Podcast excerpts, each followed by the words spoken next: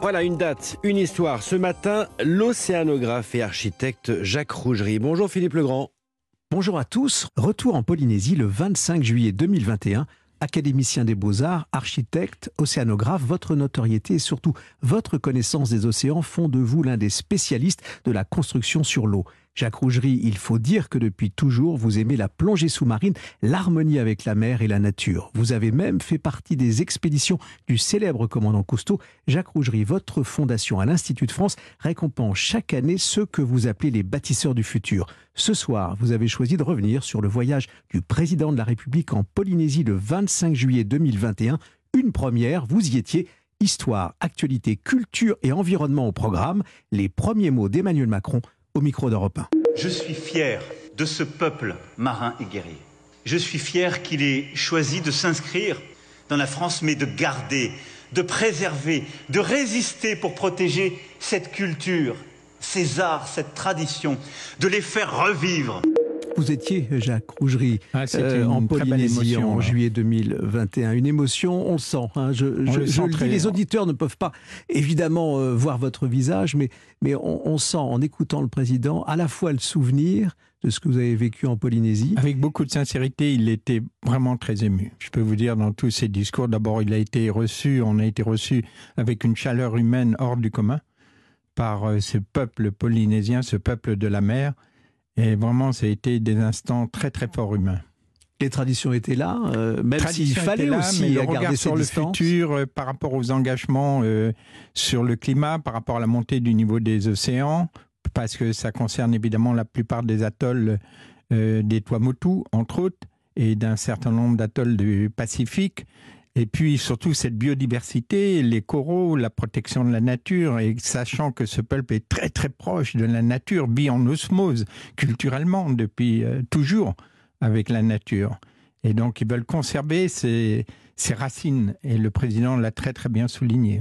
Jacques Rougerie, on vous voit sur certaines images, euh, en quelque sorte, murmurer par moments à l'oreille du président. Non, n'exagérons pas. Vous lui parlez de l'environnement, justement, et de la montée des, des océans oui, entre autres, mais euh, non, non, il avait tellement à faire. Euh, euh, n'exagérons pas sur le murmure. simplement, il est très à l'écoute. Il était très à l'écoute de, de cet engagement qu'il fallait prendre par rapport à, par rapport à la Polynésie et surtout comment orienter la Polynésie dans un futur à travers justement tout ce qui se passe sur les réseaux sociaux, sur tout ce qui se passe avec Internet et tout, de ne pas faire de ce peuple euh, un, peuple qui, qui est tourné uniquement par rapport au passé. Donc ce mélange entre le passé et le futur, c'était même le sens euh, du musée que nous avons inauguré ensemble. C'est votre musée, hein la Polynésie, vous connaissez bien Jacques Rougerie aussi, parce que vous êtes l'un de ces architectes qui a, entre autres, bâti ce musée, ce musée de la mer. Voilà, tout à fait. C'est pour ça que j'étais donc du voyage, c'est qu'on a inauguré ce musée qui est un écomusée sur l'environnement, la biodiversité, sur euh, pour éveiller, réveiller les consciences. Et surtout, euh, c'était ça. Euh, le but de ce musée, c'est réveiller les consciences, projeter ces, ces, ces, atolls, projeter donc tout ce territoire vers le futur par rapport à la biodiversité. Alors, ce musée, il, est construit alors C'est un écomusée qui, est le, qui s'appelle euh, Fare Natura. Ce musée est situé dans la, à Montréal, sur l'île de Montréal, qui est en face de Tahiti. Et euh, ce musée est, orienté autant sur les traditions, comme je disais, que vers le futur.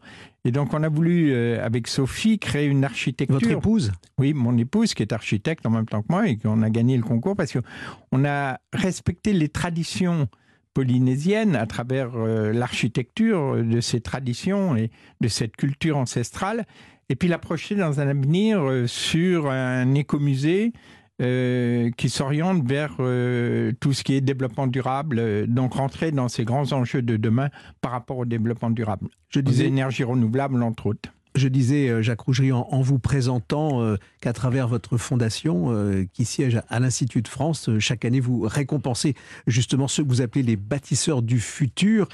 C'est important de faire ce lien entre, au fond, la tradition et demain?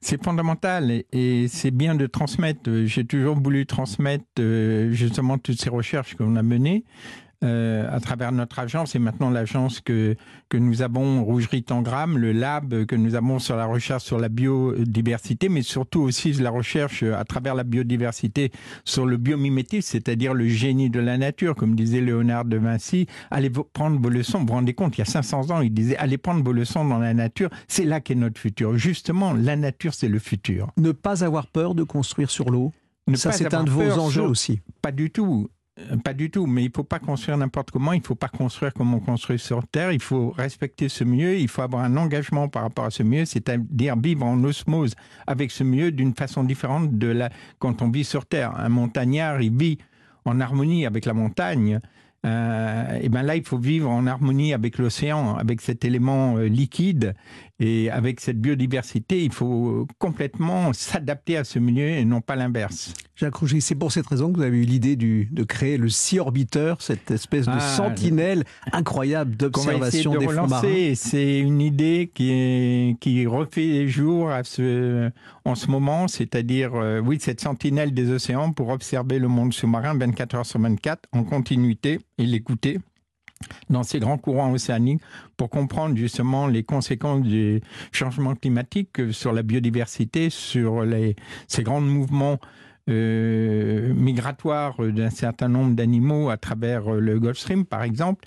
Euh, voilà, donc c'est un bateau à la verticale pour 18 personnes euh, qui va permettre cette observation sur des très très longues durées sous la mer. Et un, vaisseau, un vaisseau sentinelle éco-responsable Éco-responsable, tout à fait. C'est-à-dire, euh, bien entendu, euh, tenant compte euh, des énergies renouvelables à bord, tenant compte de tout, ce qui sera à bord sera quasiment recyclable, donc tous les matériaux. Et puis la charte d'un mode de vie à bord correspondra justement à ces grands engagements. Jacques Rougerie, je m'adresse là maintenant et, pour conclure finalement aux, plongeurs sous-marins que vous êtes, à l'homme qui observe depuis toujours les, fonds marins. Vous avez vu des différences depuis euh, entre ces fonds marins d'hier à l'époque de vos plongées avec le commandant Cousteau et aujourd'hui? oui, c'est certain, c'est certain qu'il y, a, des différences, euh, mais il faut faire attention au regard qu'on peut avoir, euh, le côté romantique indéniable. mais quand on, voit les, réserves euh, qui sont faites maintenant dans, pas mal de régions du monde, euh, on s'aperçoit que la faune revient. Donc quand on a la sagesse de respecter euh, cette faune marine, on s'aperçoit que la nature est beaucoup plus forte, elle revient. Jacques Rougerie, dans votre playlist, et c'est comme ça qu'on va se dire au revoir, il y a entre autres cet hymne à la mer d'Éric Serra, euh, Le Grand Bleu. On va en écouter un extrait. Merci d'être venu sur Europe 1, euh, à la fois pour euh, revenir sur ce voyage auquel vous avez participé en juillet 2021 avec le président de la République, direction la Polynésie, et, et puisque vous nous racontez sur cette actualité, bâtir sur la mer, mais pas n'importe comment, et l'observer avec votre Sea Orbiter. À bientôt. Merci à vous, Philippe.